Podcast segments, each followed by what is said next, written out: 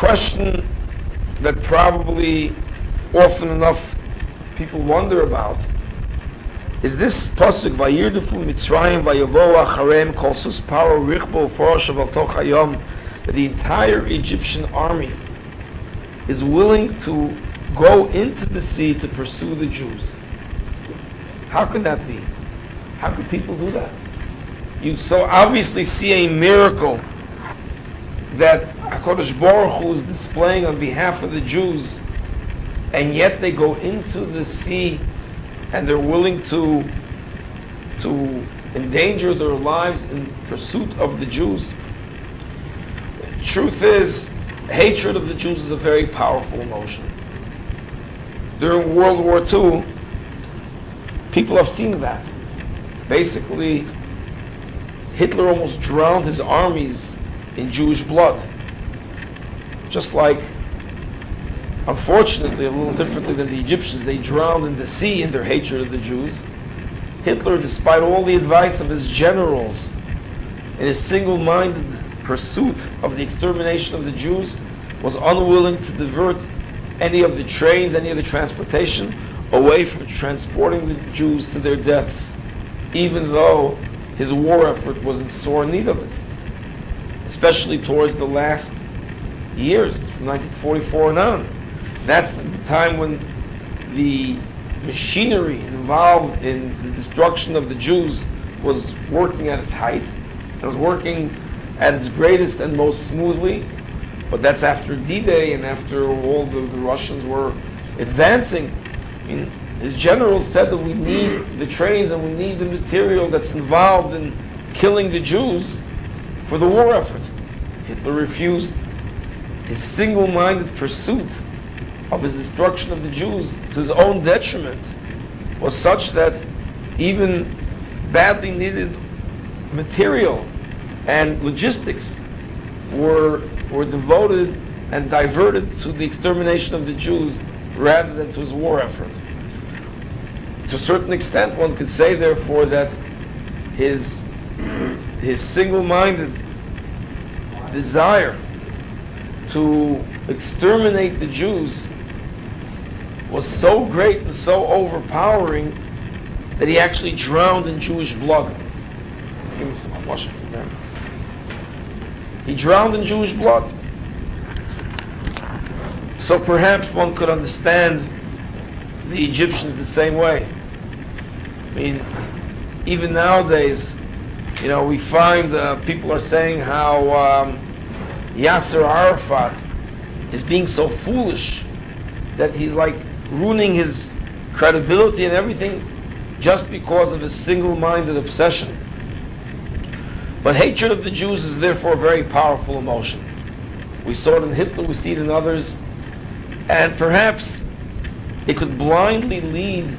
Hate is so blind. They say love is blind. Hate is even blinder.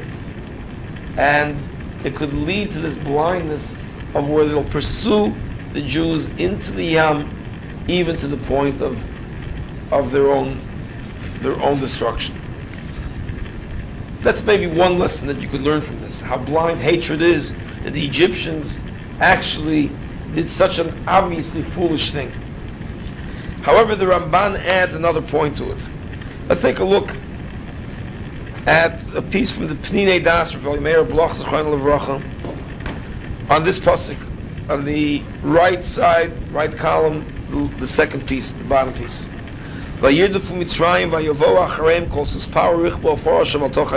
Kosh It's difficult to understand to comprehend. Rot How could they have done such a thing? Ro They saw how Hashem miraculously converts the sea to dry land.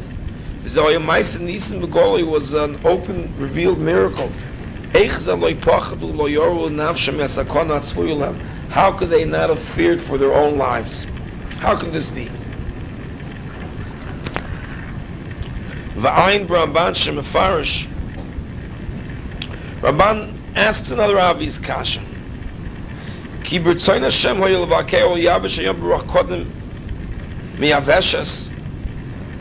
Why was it that Hashem used the wind? to split the sea. Ultimately, it says very clearly in the Pasuk that they crossed the sea and the waters were like congealed on either side of them into walls, two walls of water. That was obviously a supernatural miracle. What's the point of the wind? Certainly, Hashem doesn't need to employ wind anyway to perform a miracle.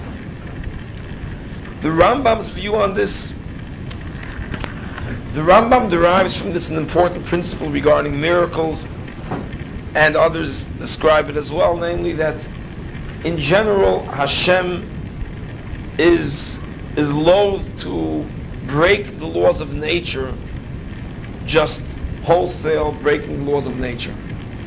And he tends to utilize forces of nature even to perform miracles. There's a principle of, of being more low key. Even though it's trying to display the might, the majesty of Hashem, but you display it anyway when you control nature. But the idea of just breaking the laws of nature so completely, this is a way of minimizing the damage that you're doing to nature. It's, I guess, sort of like you build a house and you have to do a repair. So you don't just go with a sledgehammer and knock down the wall. You try to do it in a more controlled way.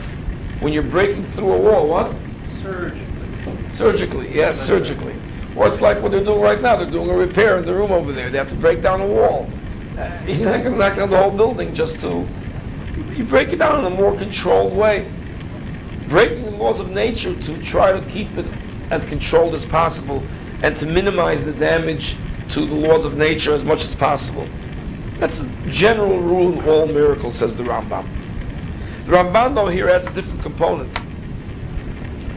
That the point of doing it through the wind was to make it look as if the wind is doing it.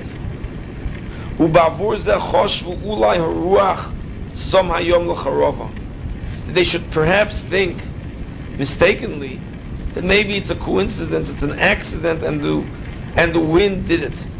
And it wasn't the hand of God that did it, but it was rather a fortunate coincidence on behalf of the Jews. Just recently, uh, recently, in the past century, there was, uh, what's his name? I, uh, I forgot the guy's name, wrote a book, a Russian scientist uh, in the 1920s and 30s.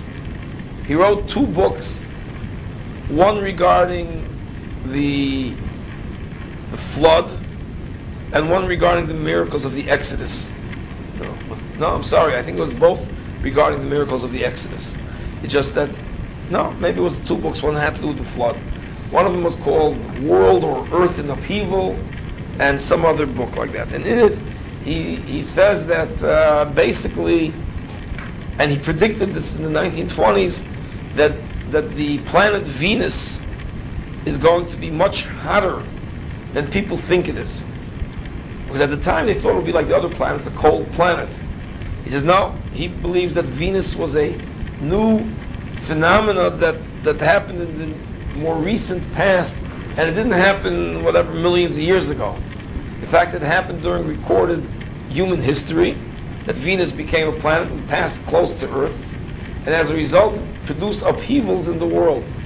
And he then predicted also something about Mars, that Mars also came about later, 40 years later. And therefore, he tries to pinpoint the time of these things at the time of the Exodus and the Mars encounter 40 years later at the time of the entry of the Jews into Eretz Yisrael at the time of Joshua. As a result, he said they were very fortunate coincidences. As um, Venus came by, it caused all these plagues and it caused the miracle of the of the splitting of the sea. He also explained how the mud came about because of this, and the waters of the river turned blood, and frogs came as a result. He explains all of the plagues and the splitting of the sea that the Jews were very lucky to be able to escape during this time, and the Egyptians were unfortunately very unfortunate in drowning in pursuit of the Jews, but it was all part of a natural disaster. He therefore describes the the clouds of glory that surrounded the Jews as some kind of a, I don't know, fog or something mist, the pillar of fire because it glowed at night, and by day it was like a smoke like something or other, and at night it was just a glowing of the, of the cloud itself. And the mon was because in the atmosphere this stuff converts into some sort of a carbohydrate or something like that, and you get this sweet mon coming as a result. I mean, going to the most ridiculous extremes scientifically. Ah, what's the name? Velikovsky. Velikovsky, yes, that's the name. Oh, so you heard about this book? Yeah. Yeah. it was a Russian scientist. And also, he says that's why when Mars had an encounter with Earth 40 years later on a more minimal level, that's why Mars became a god of war because of these things and a whole theory of history just to go through the improbable thing that it's not God, it was nature and the Jews were fortunate. Meisterchois, that people could actually, if they choose to look for something other than God, they'll find it. So the Egyptians were no different. God wanted to maintain the Egyptian free will that if you are willing to try to ascribe something to it and you're out to get the Jews, oh, this was an accident, this was another accident, this was another one. Here they were in hot pursuit of the Jews. So could be this relates to my first point as well. Namely, as we saw seen with Hitler, there are people over here that remember it as well. How how Hitler Yimach was able to divert from his war effort to his mindless, blind hatred of the Jews to the extent of where, as we said, he drowned in Jewish blood. Just like Paro drowned also in the, in the sea in his hatred of the Jews. But if you combine blind hatred with, you have a fig leaf on which to blame the thing that's not the hand of God, but it's really the, um, the wind doing it, that's enough to retain their, their sense of willingness to be able to fool themselves into doing what they're doing. Says the Ramban, therefore. And this again, we said earlier from the Rambam, another reason why Hashem used the wind. But these two reasons, in a way, complement each other. By doing this, it was able to mistakenly give the notion that it was the wind and it was not the Yad Hashem Bavur Yisrael, Vavshen Ruach B'Ke'ayam, L'Gzorim. And yes, it doesn't make sense that the wind is going to make pathways in the sea because it's unprecedented. But well, there's always a first time for everything. Yeah, the wind doesn't really split a sea and make water into walls, but who knows? Maybe this is the first time that it happens. They'll come up with some logical reason for it. This Villa, what's his name? Velikovsky. He came up with some sort of uh, rationale as a scientist. The Egyptians were no different. What you see from this is a principle which we've said before. This teaches us a lesson not only in philosophy and not only in science and in theology and in philosophy, but it teaches us a more important lesson in psychology, which is Musar. The essence of Musar is to understand the psychology of the human being, what a person is capable of. I've said this many times, maybe I'll coin it as a phrase. The heart or I would I say differently, the, the mind, the brain, is the slave of the heart. That's really what it is. The mind is the slave of the heart. It's like, giving the example again, you have a court case, or you're a businessman, a real estate person, you hire out the lawyers, and you tell them, this is what I want to do. Make sure that it's legally sound and logically, rationally justifiable. He's a hired hand. What, is, what is the lawyer?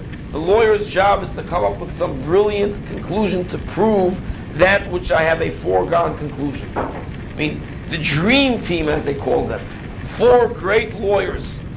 Um, how many of them were Jews at the time? Two of them at least. OJ's dream team.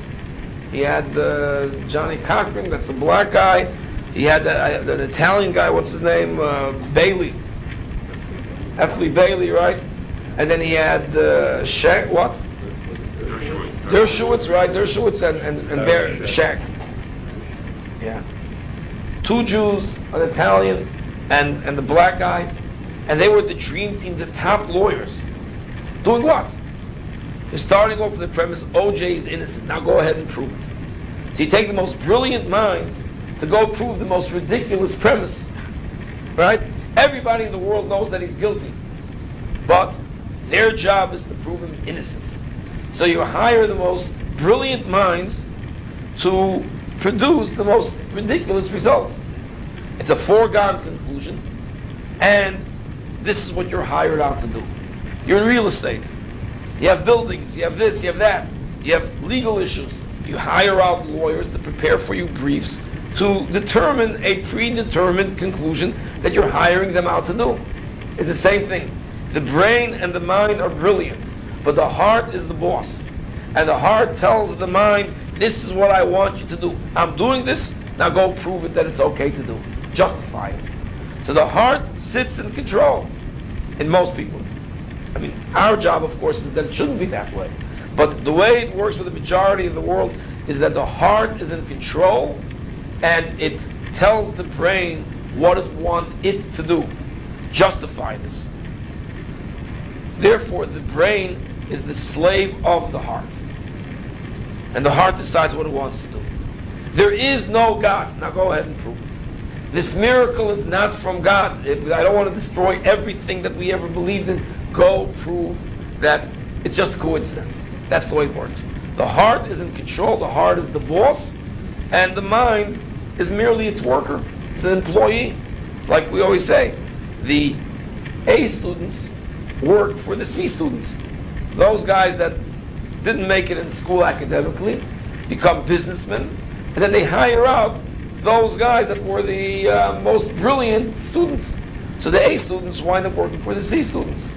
Or as someone said it better, the B students hire the A students to work for the C students. Right? Because the C student on their own doesn't can't recognize an A student, but he needs them. So he hires the B student who's now in the managerial position to find the right A students to work for the big boss, the C student. But the C student, the guy didn't do so well in school, now has the business. He's in control, he's the boss. He can't find the most brilliant minds, so he hires the B students for mid-managerial positions, who then go find the A students to work for the C students. Same thing. The heart is the boss, the mind is the brilliant student that works for the A student. And that's the way life is around us. All the brilliant positions that you see are all just merely justifications that people say for preconceived notions.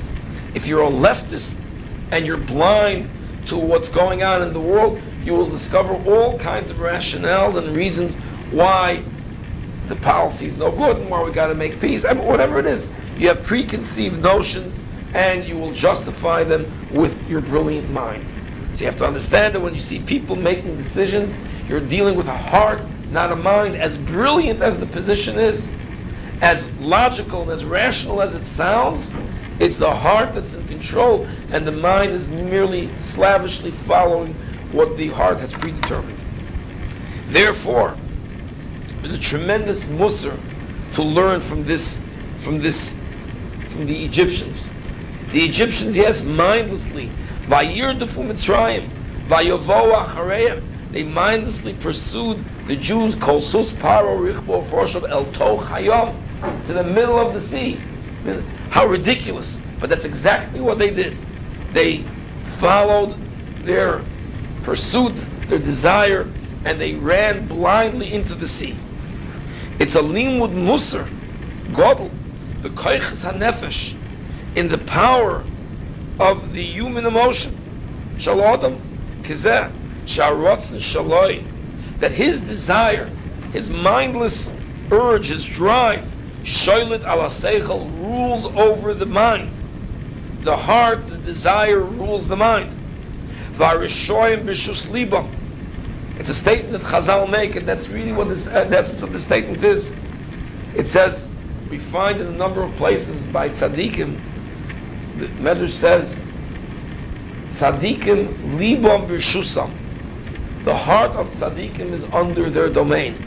As it says, Vayomer David El Libo. David said to his heart. Vayomer Hashem, it says when Hashem speaks to his heart, to say, let's do this punishment or whatever it is by the by the Dor Mabul, Dor Aflog. So the expression is used by Yomer Hashem El Libo. Hashem speaks to his heart. By Tzadikim, by Yomer David El Libo. By Rishoim, it always uses a different expression. By Vayomer Homon Bilibo. And Homon said in his heart. By Vayomer Esav Bilibo. And Esav said in his heart. In other words, Rishoim Rishus Libam. The wicked are under the control of their hearts. Their hearts control them. Tzaddikim control their hearts. Tzaddikim libam b'rshusam. Rishoim b'rshus libam. Tzaddikim control their hearts. Rishoim are under the control of their hearts. This is another manifestation of this. That Rishoim b'rshus libam. Rishoim, and they will therefore use the flimsiest excuse, the weakest reed and straw. El Connor Rotzitz Liyos Darkum Kesaloma Shlolahamin in order not to believe. Biyos Ritzoinim Bezeh because their desire is not to believe. Lachsha Kilo Yad Hashem to to feel that God did not do what God did. And as we said earlier, when you add to it blind hatred, hatred, the hatred of Jews, anti-Semitism, is such a potent, powerful force that you could go today and you'll find in Central Europe, and certainly in Eastern Europe, and certainly in Japan, where there are no Jews, and they're looking to hate Jews anyway, but they can't find Jews. I mean, the New York Times has to write on its page two, several days ago, I mean, there are two Jews left in Kabul, Afghanistan. I mean, how important is it? No, but they're, they're having an argument, they're having a fight that becomes page two news in the New York Times. Like, who even cares about two old, cranky Jews? One is older and crankier, and one is younger and cranky anyway, a middle aged. They're fighting about something or other. They're fighting about a dead community. But, oh, this is news that two Jews are fighting each other. I mean, ridiculous. It makes page two news. I mean, they're searching and searching. I mean, hatred of Jews is very, very potent force. So if you want to so Hashem just has to send a little bit of a wind to, oh, okay, it's coincidence, let's chase the Jews. That's what it is. Combine these two things, blind hatred of the Jews, and we saw it with Hitler Yamach Shemai, how his blind hatred of the Jews was enough to mindlessly drive him to his own destruction. That's what Paro did, his blind hatred of the Jews. Certainly there was a certain self-interest involved in Paro's case, that he wanted the Jews as slaves as well. It's enough and the flimsiest excuse is then enough of a reason to drive the person to his own destruction. That's what happened with Paro, but it learned the lesson of human nature. They'll look for the flimsiest excuse. It was Venus, it was Mars, it was this, it was that. That's enough to make the person drive him to his own oblivion. That's the principle over here, and this is it tells us a lot about human nature. It tells us a lot about human nature. It also tells us a lot about so-called rational, logical arguments. That when you hear people, they could be brilliant people, and they say the most brilliant things, but ultimately they have the same heart as you and I. And therefore, if, the, if you realize that the heart is dictating, the heart is the dictator, it's dictating their positions, then all of their rational, logical talk becomes meaningless. I mean, the guy sounds like a brilliant scientist, but it's shtus vehevel. And they could be the most brilliant lawyers, but OJ is paying them. So the most ridiculous arguments, and they could start overwhelming you with the, with the most brilliant arguments. But so what? It's not their position. They're being paid for it. It's OJ paying them. He's the heart, they're the mind. I guess that's the best way to maybe think of it. Think of yourself as being four lawyers sitting in your head and the heart is O.J. Simpson sitting in your heart, and he's paying your brain what to do. Just remember, you have O.J. Simpson sitting in your heart, and as brilliant as your mind you think it is, they're under the employ of O.J. Simpson. He's paying the paycheck. That's the way all minds are and hearts. Unless you have tzaddikim libam b'shusam. If you work on it, that's what is about. Torah tries to get you to be more in control, control of the heart. That it should be libam b'shusam. But otherwise, Rishoim, Rishus, Libam, and that's the way most of the world operates. And we see another manifestation is that the Egyptians going, so it's no longer a Pella. How could they be so stupid and foolish to go mindlessly into the sea like that? That's the, exactly the way people are. And that's why Hashem, with a little bit of wind, is able to harden their hearts. I don't want to go so much into this principle right now, but the whole idea that Hashem hardened their heart doesn't necessarily mean that Hashem forced them to go against their will. What he merely did was he toyed and played with human emotion, human nature, very similar to the matador. The matador is standing over here, and there's this huge bull that's going to hurtle himself at you, and you have no st- chance of of staying alive. I mean, you have this, I don't know, whatever it is, this 800 pound raging bull with two sharp horns, and he's coming hurtling at you, and you have 20,000 people standing around the arena watching you. I mean, you're dead meat. That's basically what you are. But you can be confident. Why? Because all I got to do is wave the cape next to me and put a sword behind it, and the bull is not going to go for me. He's going to go for the sword, and the bull is dead meat, literally. Because I know the nature of the bull. The raging bull that's coming is not going to go to me, although I am his enemy, and I'm the one that he hates, but I just wave the cape and the movement. I mean, they say they're colorblind, so the red cape doesn't have anything to do with it. But the movement of the cape, whatever it is, I'm toying with bull emotions. And I know bull emotions and bull mentality and bull psychology. And therefore, I'm going to use it to kill him. Did I take away its free will? Did I have to take away its free will? That's the nature of the bull. He's going to run. I just toy with him. God knows human nature. And he just has to toy with them a little bit, put a little wind here, have the Jews go back, look like they're confused, keep Baal from being destroyed. Oh, that's enough that going to say, oh, Baal is still alive. That means it's a powerful God. The Jews are confused. They went back. They're against the thing. Ah, good. We could pursue them.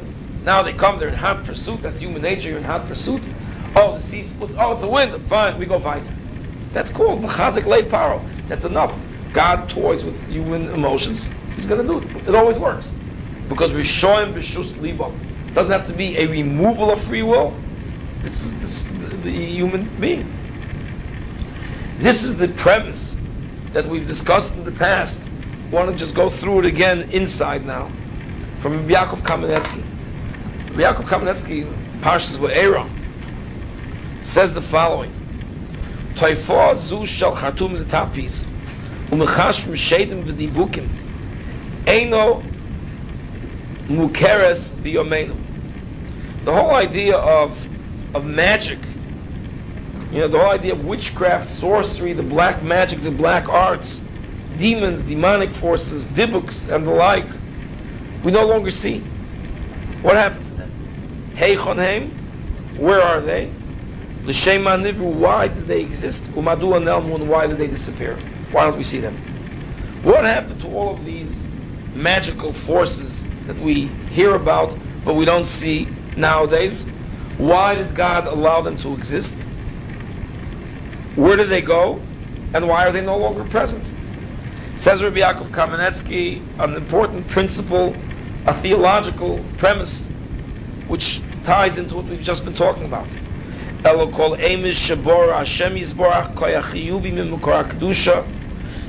with the creation of powerful forces of good and kedusha and purity, there has to be an equal and opposite force of evil and tuma. Bora kenegdoi, there has to be an opposite equal force of koyach doimim mikora tuma from the forces of tuma. There has to be an equal and opposite corresponding force. Zel umazeh bor alakim. It's a pasuk in Kohelas that says when God created the world, He made it zel umazeh. Everything should maintain an equilibrium. Everything should have a corresponding opposite. Newton's third law of physics for every action, there's an equal and opposite reaction. For every action, there's an equal and opposite reaction. For every motion, for every movement that exists in, in creation, in the physical universe, there's an opposite force that it acts upon or was acted upon, however the case may be. And therefore, the sum total of everything is still zero. That's the way it works out. If you add up the negative forces with the positive forces, you're back to zero. And therefore, if there's matter, there's antimatter. If there's there's dark energy, whatever they call it in the universe, there's a whole. So the universe is composed of opposites. There are positive charges in every atom, and then there are the electrons that are negative charges. Add them together, and you're left with zero. They say if matter and antimatter would collide, everything goes to oblivion. I once explained based on this another principle, though I don't want to get into this, of what it means bria yesh me'ayin, that God created something out of nothing. Of course, there's a lot of theological aspects to this question. What does it mean something out of nothing? There's no nothing. Nothing doesn't exist before creation. There was only God. So what does it mean God created something out of nothing? But the truth is, the basic element of the universe is nothing. It's zero sum total. What God did was He made a yesh me'ayin. He made something literally out of nothing. In other words, what did God do? He took nothing and He stretched nothing out into two opposite directions. That's how you have everything.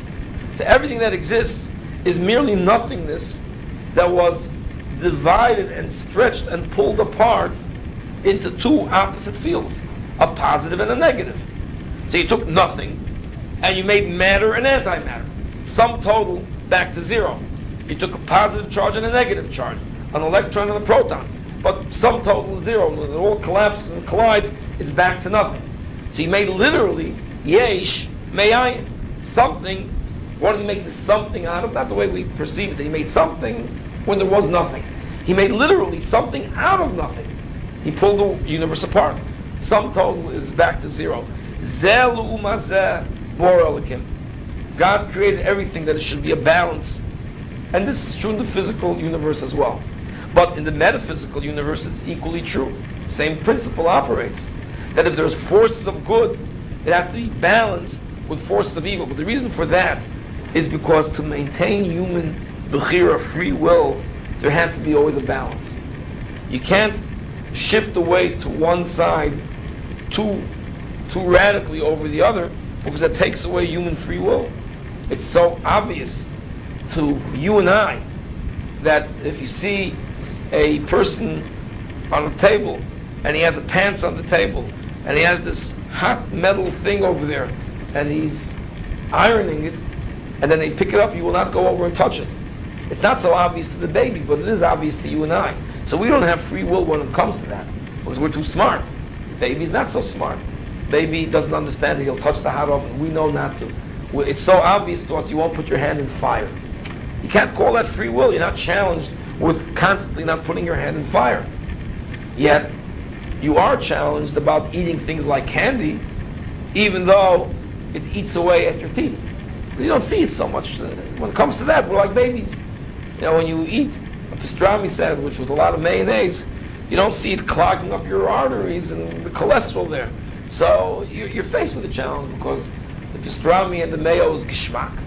And you don't see what's happening inside of your, your arteries.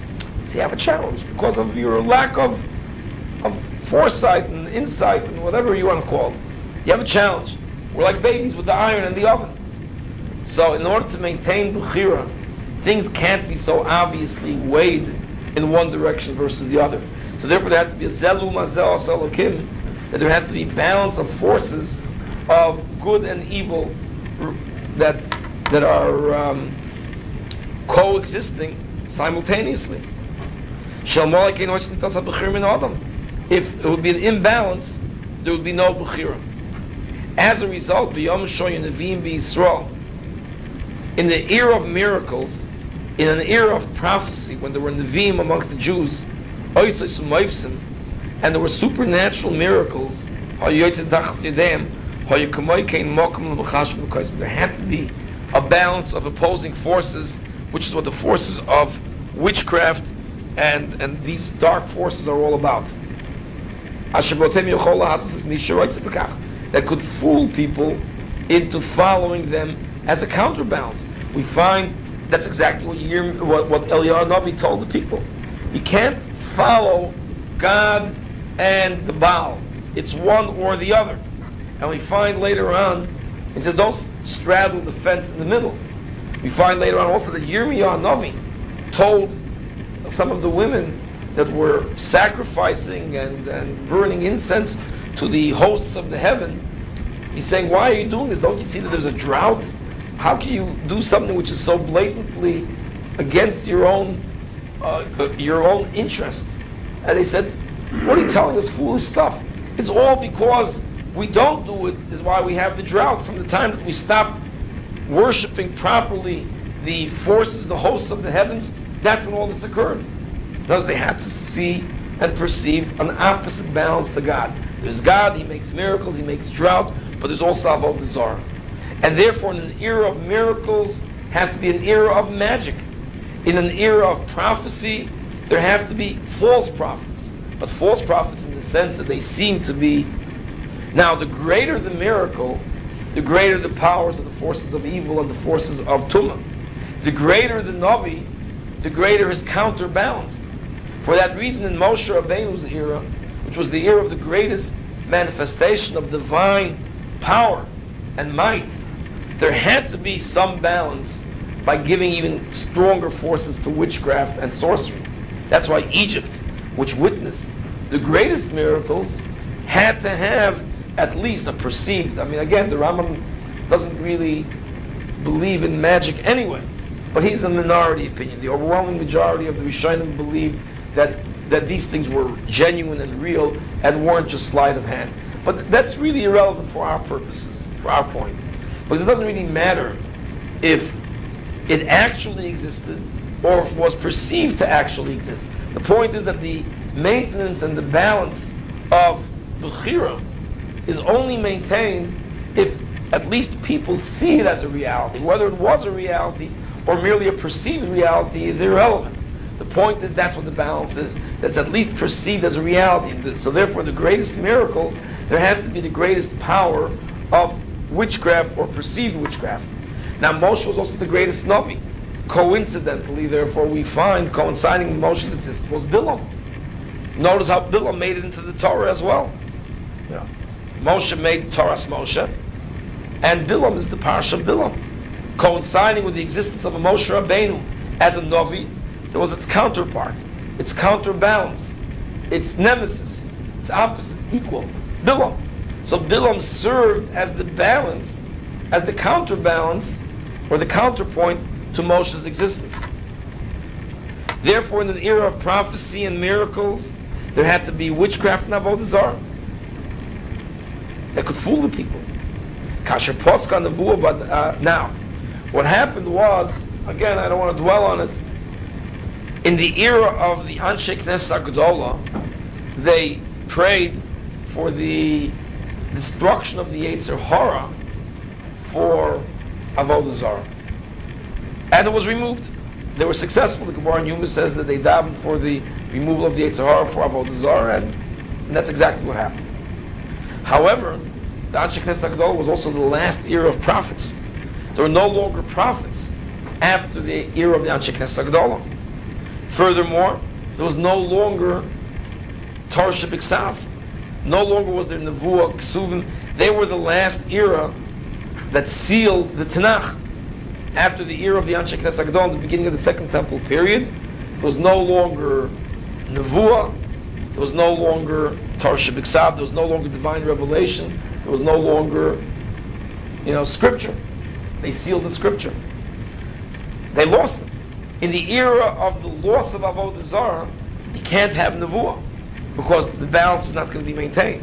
However, we do find in the Gemara in the Second Temple era, there were at least not major miracles, but lesser ones. And they still had Ruach HaKodesh, divine inspiration. They still had what's called the Baskol. At that point, there was also demonic forces. Gam koiches chatzi shel tuma, like shadim and ruchos, still existed. And therefore, although there was the era still of Bali Mofes, of miracle workers, there was still in that era shadim, and there was still in that era these demonic forces on the lesser scale. In other words, people could still believe in either. The balance is still being maintained. it could still find something. The generations got weaker and weaker, and the supernatural or the magical forces both weaken concurrently till we come to our generation. And in our generation, Hagashmis Levado Kofshos Hakol, physicality and the material world dominates everything. We live in an era of where the physical reigns supreme. You don't see any manifestations of the supernatural, not the balance of the forces of good, nor the forces of evil. The equilibrium is still being maintained. The more supernatural forces on one side, the more you have to have the other. The less one side has, the more it's weakened, the more the other side is weakened. Till finally, if one disappears, the other disappears. And that's the era that we live in. But the principle behind all of this is the concept of maintaining the challenge of Bechira, the equal balance. Therefore,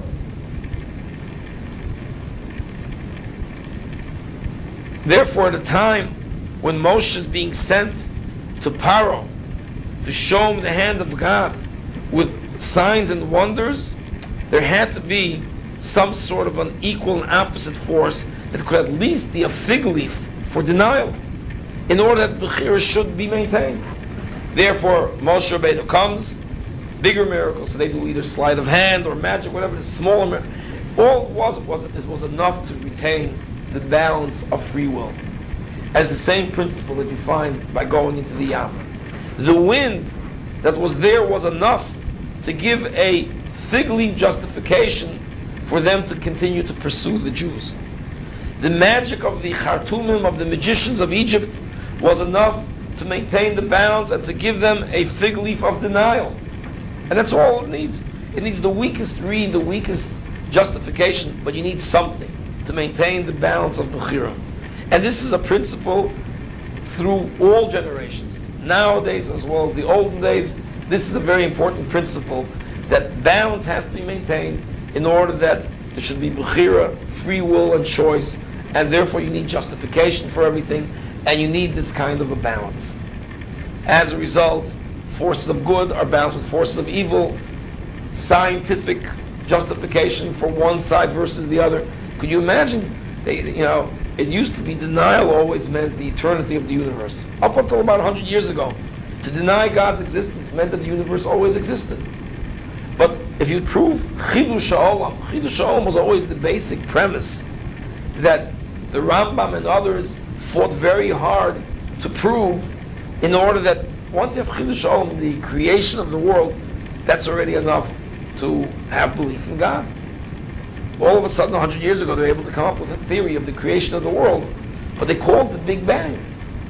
And you'll still be able to maintain, even after you have the proof more or less able to prove this idea with, with a certain amount of whatever it is uh, unimportant to get into what the scientific proofs are. But the proof of the the Big Bang of the creation of the universe rests on very solid evidence that at this point practically no scientist who's a scientist is denying the creation of the world. Yet the balance still being maintained that you could be an atheist. You could believe in the creation of the world, but not in the creator. The world created itself out of nothing. And it's a Bria Yesh because the Big Bang Theory goes with a lot of the same principles as creation. Namely, that before that there was real nothingness, and then there was that moment of Yom Echad, the creation of life, which they refer to as the singularity. Yom Echad, very similar to what it says in the Chumash, rather than calling it the first day of creation, the Torah calls it Yom Echad, the one day of creation. And Chazal emphasized that the Torah calls it Yom Echad rather than Yom Rishon because it was a unique and singular moment. So they refer to that first day of creation as well as a singularity, as a Yom Echad. So they're willing to accept the principle of creation, of Chidush Olam, of Bria, of Bria Yesh Me'ayin, and of Yom Echad, singularity. So where did it all come from? Who did the creating? It created itself out of nothing. The world literally created itself out of nothing. And it'll give you all kinds of philosophical and and cosmological explanations of how this could be or can't be, but the balance is still being maintained. You could still deny God. A hundred years ago, you couldn't. If you could prove that point, you wouldn't deny God. Until nowadays, now we have science, and we're able to deny God, even though we accept the premise of Chidush Olam and Bria. It's, it's amazing. It's amazing. But the balance is always maintained. So we wonder at the Egyptians for being foolish enough to run into the Yam because of a wind. But they could wonder at our foolishness. Oh, you believe in Chiddush Olam, but you don't believe in a creator? You believe in a creation, a Bria, but not a Bore? Isn't that foolish? Every generation. But it's always the heart. The heart rules. Rishoim b'shus libam. And the heart rules. And the mind is merely the slave of the heart. We come up with our own positions that our heart wants, and we then use the brain to justify those positions. And that's part of the Zel Umazeh Basalakim principle that God made creation with a balance to maintain the Bechira. Paro always had the Bechira based on this premise. In Egypt, the Khatumim were the cause of the fig leaf. In the Yam Suf, it was the wind that caused the fig leaf. It's interesting that it almost mimics the evolution of human society, whereby in the olden days it was magic that maintained the, the equilibrium, and nowadays it's science and the wind that maintains the equilibrium. So Paro graduated from the magic of Egypt to the wind. In Egypt, oh, magic, oh, you have magic, we have magic. By the Yamsuf, there's no longer magic anymore. Uh, magic did it? It wasn't magic. Oh, it was the wind that did it. It was science that did it. So Paro ascribes the Yams, Kriyas Yamsuf to science. He ascribes the Makos to magic. Same thing. That's what the world has been over the past several thousand years. Then they ascribe it to magic. Now they ascribe it to science. But the heart doesn't want to recognize God. And if it doesn't want to, it will not recognize God. It'll justify it any which way. The balance of the Bechira is maintained, but it tells us a very important lesson about human emotion and human nature. Let's. The Pasuk says, Ozi v'zimros ka v'ahili lishua, my strength, my song, my praise is Hashem, He's my salvation. Zeh keli v'anveyu, Elokei ovi v'arom Let's focus on the Zeh keli v'anveyu. If we have time, we'll then go to the Elokei ovi v'arom later. V'anveyu. What does it mean, Vanvehu? So the Gemara derives from this certain lessons about how to beautify mitzvahs. Vanvehu from the word noi, which means beauty. Either it means I will sing and recite God's beauty and praise, or I'll beautify the mitzvahs. Onkelos translates it a little differently. Onkelos translates it as an abode Zekeli van Veil.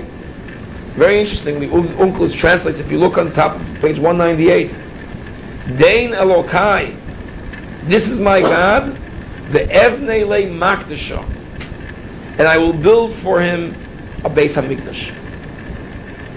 So Van Veu comes from the root of, of a place, an abode. What does this mean over here? The Jews are saying at this point, Zeh Keli Van Veil. Onkelos rarely deviates from Shah. She's saying, This is my God, and I will build him an abode, I will build him a base, Hamikdash. What does that have to do with the Oz Yosher? They're singing about the praises of God and His power and might, and in the middle they go, This is my God, I'm going to build him a Beis Hamikdash. Or Mishkan. They go into building the Mishkan after Matan Torah, but that was all because of other reasons.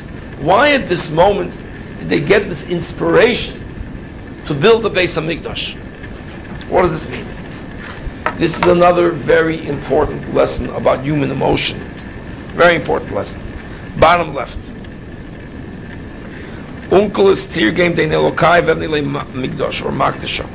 Pirish Zekeli Vevniloi Migdash V'Koshem Aro B'nei Yisrael Dafka Achshav L'Kabel Atzmas B'nei Beis HaMikdash why they now decide this Beis Hamikdash?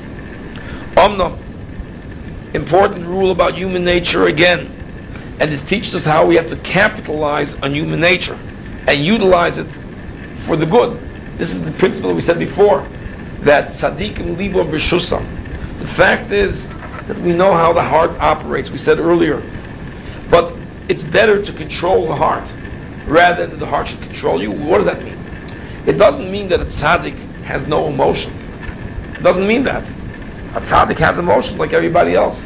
But he realizes and he realizes the power of his emotions, and rather than have the emotions control him, he controls it and subverts the heart, so to speak, diverts it for good causes. Rather than the heart diverting his brain, he diverts his heart. The other day when, you know, whatever it is, it happens all the time. But you get angry, or you get angry at your children, or you want to discipline. It should be controlled. It doesn't mean that you don't get angry, you do get angry. But it should never be that your rage controls you and that's why you're angry. It's you decide, this is right, this is wrong. Okay, I will now allow my emotions to, to come out and as a result I'm going to act a certain way. But you have to be in full control over your emotions.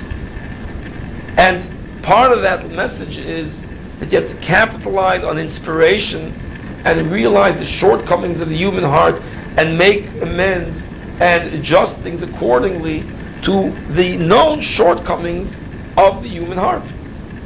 And that's what Onkelos teaches us over here. This is a rule when it comes to divine service. To immediately implement at the time of inspiration, Durochim Lishmor ways to retain and maintain and sustain. Well, realize how poetic I could become. These inspirations. You have to retain, maintain, and sustain inspiration. Because with time, this is human nature. With time, you have the right inspirations. Is bazbazu rige is alus. Whatever achievement and advancement you have will dissipate. Dissipate. Gam b'nei Yisrael. B'shas kriyas yamsuf, at the time of the splitting of the sea, chofsu, they, they desired that their feelings of inspiration, shes aus on the floor, lo zochu, that their great inspiration and their great uh, levels of achievement that, they were risen to,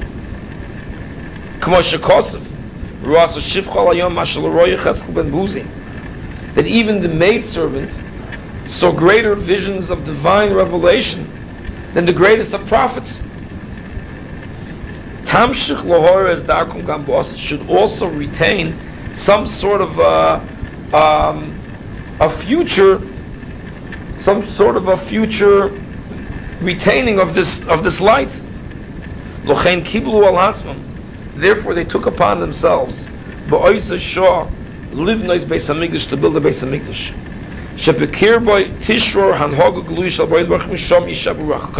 That they should forever be able to have a connection to the divine. This is a truism in human nature. I mean, every rabbi tries to capitalize on it.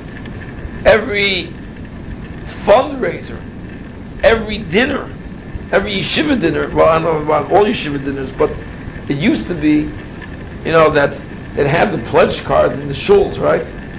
So you should pledge in the shul when the rabbi says his sermon. The idea, of course, was that the sermon should be very powerful, inspirational, and you're going to wind up writing a check by making a commitment and a pledge greater than you otherwise would. Because if we wait 24 hours, it's going to be gone. 24 hours later, it's gone. This we know is, of course, true about everything. The Torah teaches this to us in a number of places. For example, one example was that after that great display of might of God by Eliyahu, when he took the prophets of the Baal, there were arrayed against them over 400 of them, and they did whatever they could for the Baal. And Eliyahu Novi single-handedly shows a, a stupendous display of divine interference and intervention. And the people were amazed. How amazed were they? They all fell on their faces and they said, Hashem hu Elokim. They immediately went out and they slaughtered all the 400 prophets of the Baal. It's like we know. After there's a terrorist attack in Israel, Israel's being given a window of opportunity of about 24 to 48 hours. Whatever you do, no one's going to criticize. After 48 hours, the sympathy is down and criticism is back. Unfortunately, they can't figure out what to do in 24 to 48 hours to wipe them out, other than to nuke them, but that's the problem. You got a window of 24 to 48 hours that people are subdued and sympathetic, and they wake up after two mornings of waking up. You wake up next morning, you feel less. Morning after that, you're, it's already gone. It's dissipated. It's like that in human nature. So what does Izevel say to Eliyahu Navi? She saw that Eliyahu won this round. So he won the battle. He said, but you're going to lose the war. In 24 hours, I'm going to be after you to kill you. Why 24 hours? Why not now? Now she can't do anything. He just made this huge display that the people said Hashem Elokim. You have to realize when they said Hashem Elokim, they were saying the same thing that we recite Yom Kippur by the Ne'ilah. We've excerpted the Hashem Elokim that the people said then to become the climax of Yom Kippur. The climax of Yom Kippur is the Ne'ilah services, and the climax of the Ne'ilah services is the last Shema Yisrael Hashem Elokim Hashem Echad Baruch Shem Kvod Malchus Hashem Hu Elokim the climax of Ne'ilah. That's what the people said after they witnessed what Eliyahu did. Yet Izevel was confident that in 24 hours I could do whatever I want. And Eliyahu recognized that she was right and he had to flee. He fled. He ran away. Why? That's human nature. That you could take the highest levels of inspiration and 24 hours later it could be gone, 48 hours later it's certainly gone. That's gone. The wise person knows to capitalize on these moments of inspiration to do something that will be retained and lasting and permanent. Because otherwise it's gone. We've discussed this many times, Richard, how you go to some classes or here and you're inspired, I'm going to do this and that, but a month later it's gone. It always dissipates. dissipates. Why? Because that's human nature. That's the way human nature is with a lot of people. But it's part of the principle of Rishoyim B'Shus Libim that we're dominated by our hearts, not our minds. The wise person realizes that he has a heart, and he has to control it. He also has to realize that generally the heart controls it. So one aspect of the Torah is to put the heart into subservience to the mind. Place it in its realm that it deserves in, and let the mind dominate. But it doesn't negate the power of the heart. It understands the power of the heart and says, aha, when you're inspired, capitalize on it and do something of lasting value, of permanent, uh, permanent elevation. When it comes to you hear an inspired thing and people write out bigger checks, later on they look at their checkbooks. and Oh boy, that's how much I gave them. You know, like, why did I do that? But at the time, it sounded good and therefore you gave a, you, you know, they know how to capitalize on this. That's knowing how to capitalize on human emotions. But it's not necessarily a bad thing. If it's for a worthy cause, so you take advantage of people's hearts and inspirations, and you capitalize on it to make it something permanent. Literally, to build a base of English, you know, the, the shul or the yeshiva is having a building campaign. Okay, you inspire everybody, they're singing songs of praise. Okay, write out the check for the building fund. That's what it says over here. Zeh keli vanveyu dein elokai I'm going to build a base of mikdash. Capitalize on it. The Jews understood that point. And really the essence of building the base of Mikdash was that they wanted to build something that was going to have a sustained, permanent connection to them that will constantly inspire them. That's the point of why they wanted the base of Mikdash. The base of Mikdash was the place of Hashros Hashchina It was the place where they wanted to build that was going to cause Hashem to descend to the world and have a revealed relationship where they were going to draw constant divine inspiration and constant Ruach HaKodesh. That's why they wanted precisely a base of Mikdash. So this moment where they could say, Zeh Keli, we see we have a revelation from God that's so overwhelming let's try to capitalize on it and maintain some of it. In fact, not only did they realize the truism of this, but it actually follows in the Pesukim itself. Chazal say that the maidservant saw by Kriyas Yamsuf greater revelation than the greatest of prophets, Yecheskel ben Buzi, saw when he saw the divine chariot. So then, if that's the case, so does that make the maidservant a greater prophet, a greater person than Yecheskel? Certainly not. Why? Because she retained her maidservant status. Because the next day she was back to sweeping the floors. Yecheskel ben Buzi has this revelation, but he's a prophet. He earned that level of revelation. Not only did he earn it, he retained it and maintained it afterwards. He, he, he was still a prophet before the vision and after the vision. Yes, he saw a vision. After the vision, he was still the same prophet. The maid, on the other hand, saw a greater vision. But so what? After the greater vision, she went back to being a maid. She lost it. Whatever inspiration was there was lost. The Jews as a whole, in a sense, lost the same thing. Right after Kriyas Yamsuf, it took all of three days. And they're murmuring and complaining again. Three days later. So with all the great miracle, with all the great inspiration, three days later, they're back to complaining. They're back to complaining three days later. Because they lost it. But they understood the concept. The concept that you're going to lose it, that it's inevitably there, means that you have to take countermeasures to offset your loss of inspiration. Therefore, they said the only way we can do that is by building a Beis Hamikdash. At the moment of inspiration, they committed themselves to the Beis Hamikdash. It was a commitment based on a capitalization of their inspiration. Because they were now inspired and they knew they were going to lose it, they said, now is the time to capitalize on it. And they came up with a solution that will retain some semblance of their inspiration in the perpetuating, perpetuating of this revelation through the Beis Hamikdash. Again, this is a lesson of the human heart. By the same token, let's take a look at the last piece on the right on the bottom, which deals with an aspect that we find at the end of the parsha. At the end of the parsha, we know that that the people had certain, you know, um, setbacks. They started murmuring and complaining.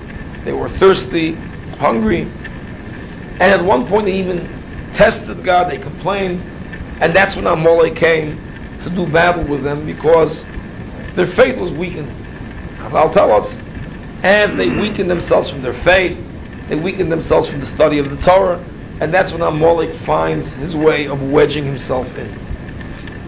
Amalek, of course, was a battle against the Jewish ideal rather than Jewish lives. Paro at least had some vested self-interest involved in pursuing the Jews.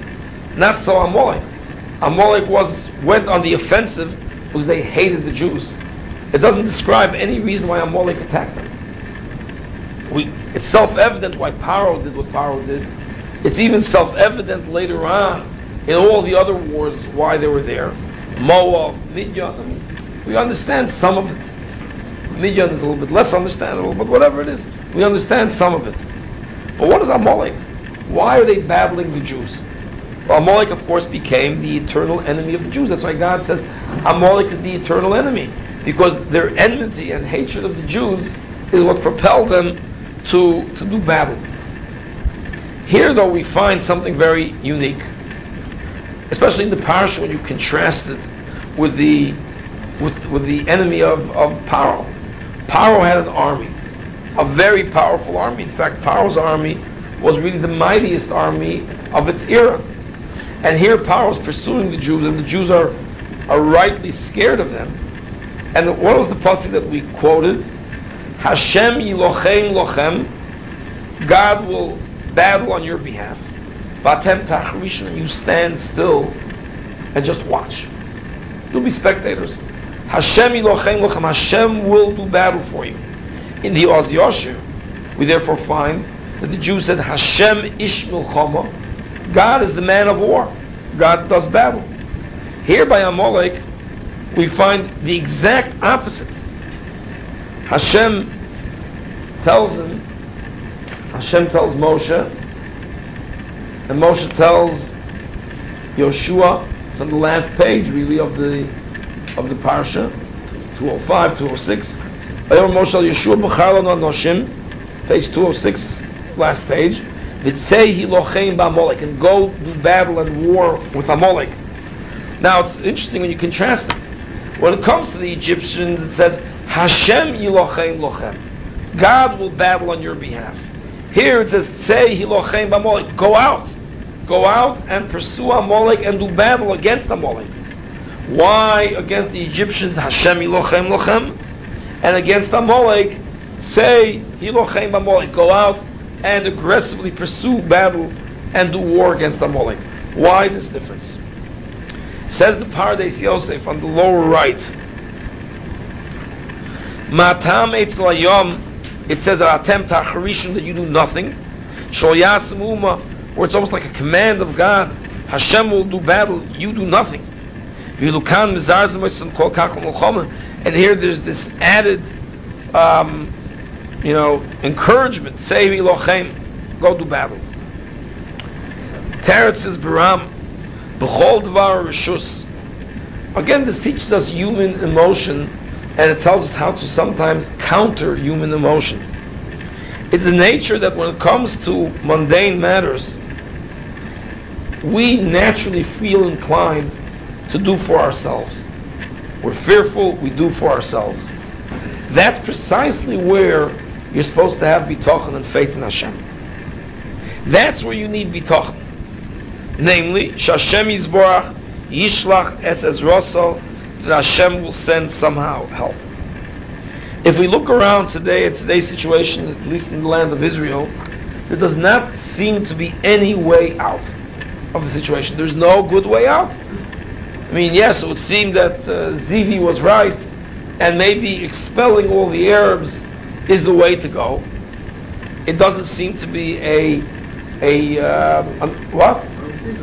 It's not a feasible solution. It doesn't seem to that's going to work because it just won't. No one's going to let it happen. I don't think it's an immoral solution. It's not immoral, but it's not. It's not going to be practical. It won't be able to be done. You can't. Uh, you can't throw out all. You can't expel all the Palestinians. Could they have done it 25 years ago, 30 years ago? After the Six Day War, yes. After the Six Day War, they probably could have done it with minimal damage in terms of world opinion. And um, my take on what would have happened had they have done that is that the population in Jordan would have been more than just 60% Palestinian, which it is today, would have been like 80% Palestinian.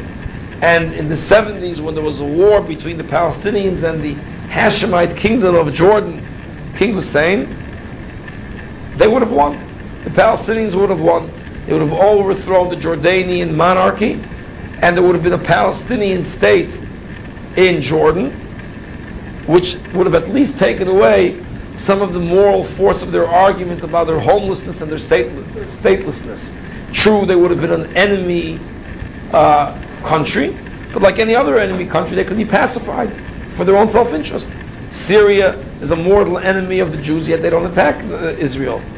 Iran and Iraq are certainly mortal enemies of the Jews and of Israel, but they still don't attack. Egypt, all those years, was also a mortal enemy even before Camp David, maybe even afterwards, but they don't attack. Jordan would have been a mortal enemy, but they could live with it. They'd have a defensible to the Jordan River.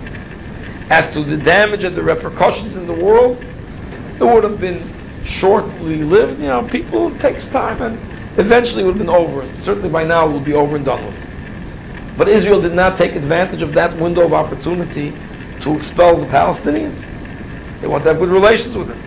So we're faced with the situation that we are today, and it's almost impossible to see a way out of it. When you're faced with those kinds of situations, that's when you have to have bitachon. Ein lanu.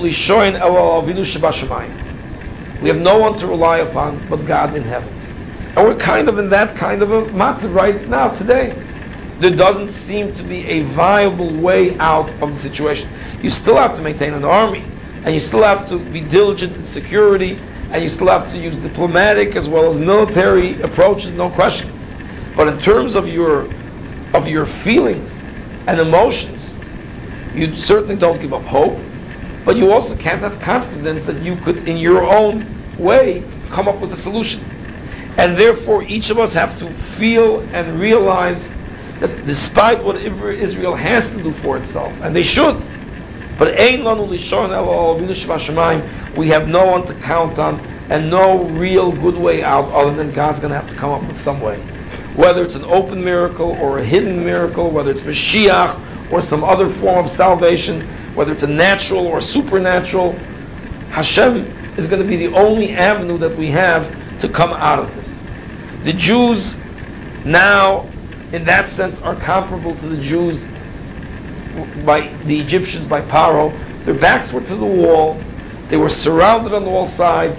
They had the midbar and they had the pillars of wherever they were surrounding them to the right and to the left. Behind them was the sea. In front of them was the Egyptian army that was basically ambushing them, and they were in a very dire predicament. That's the time you cry out to Hashem.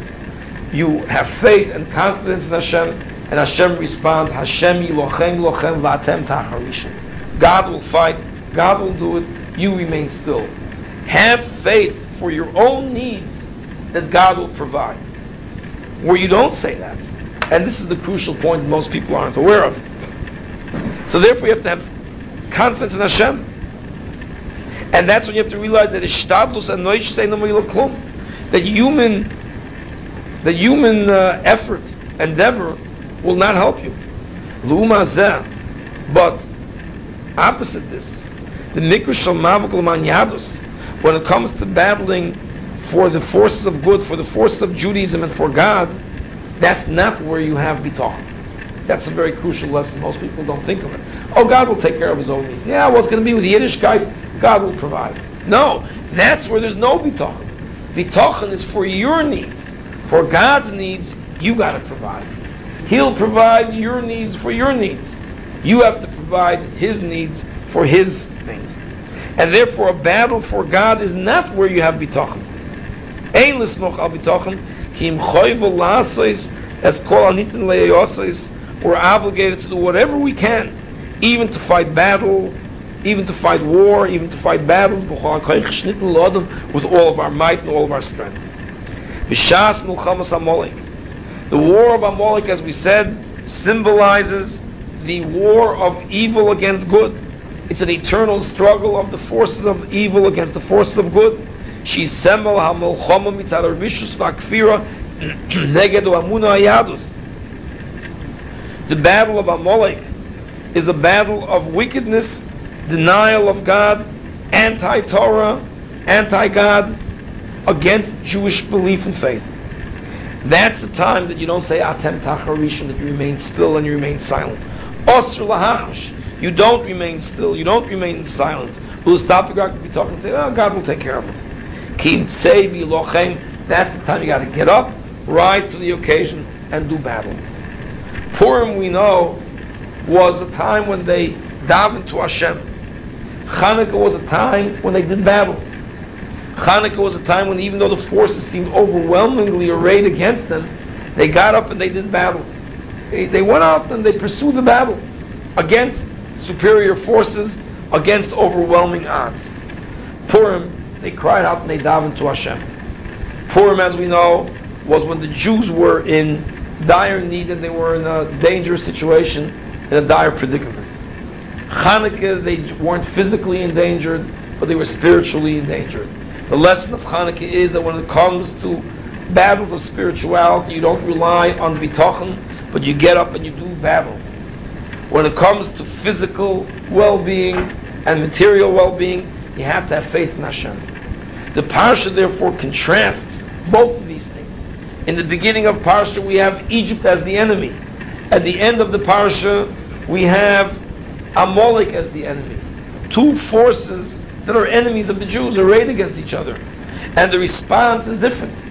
The response in one is Hashem lochem lochem, Ba'atem tacharishun. You remain still and God will do battle miraculously. And the response in the other is say lochem, go out and fight and do battle. Why the difference? Because one is physical endangerment, we have to have faith in Hashem. The other is fighting the wars of God on behalf of God. That's where you have to do jihad, as they call it, holy war. There's holy war, and then there's war, war for survival. We need a sense, and, and again, because the human emotion is the exact opposite. That's the point. The human heart works in the opposite direction. It tends to tell you that, oh, God's problems, God will take care of it. What's going to be with Jewish continuity? What's going to be with the future of Judaism and Torah? God will provide. Hashem Yazor, God will help. When it comes to your own work, what do you mean? God helps those who help themselves, and you got to go out and you got to struggle in it. Right? When it comes to Parnasa, people lack bitachon. You got to do it yourself.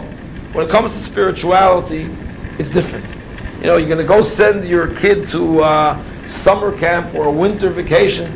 You provide well just in case it rains. You got to have this. In case it snows, you're going to have that. You provide him with clothes because for his physical well-being. And certainly, if he goes off to a dangerous situation, you provide him with whatever it is. Yet, when it comes to his graduating from high school and you want to send him to an Ivy League college, and they say, yeah, but you see what's going on in college campuses these days? Oh, God will help. It's okay. You send him off with no spiritual protection whatsoever. And you say, what's going to be with his future, with his future spirituality? God will help. Hashem Yazar, God will provide. It's just the opposite. When it comes to spiritual things, that's when you have to take things and you have to take the initiative in your own hands. When it comes to the physical, but the human heart works the other way. When it comes to the material and the physical, we do it ourselves. When it comes to the spiritual, we leave it up to God. And the reason, of course, is because when you have vested self-interest, you want to do it, and you don't have bitachon. When it comes to spiritual things that don't matter as much, you leave it up to God. It's just a way of saying, I don't care. It's a nice way of saying, I don't care. God will take care of it. But we should care. We have to care. And it's our responsibility to care. God will provide our needs, but we have to get up and take the initiative when it comes to spiritual matters. So a battle against Paro, Hashem Lochem, Lochem, Atem Tacharishon, a battle against Amalek, Tsevi Lochem, you go out and do battle. That's a very important lesson as well. Again, it relates to the nature of human being.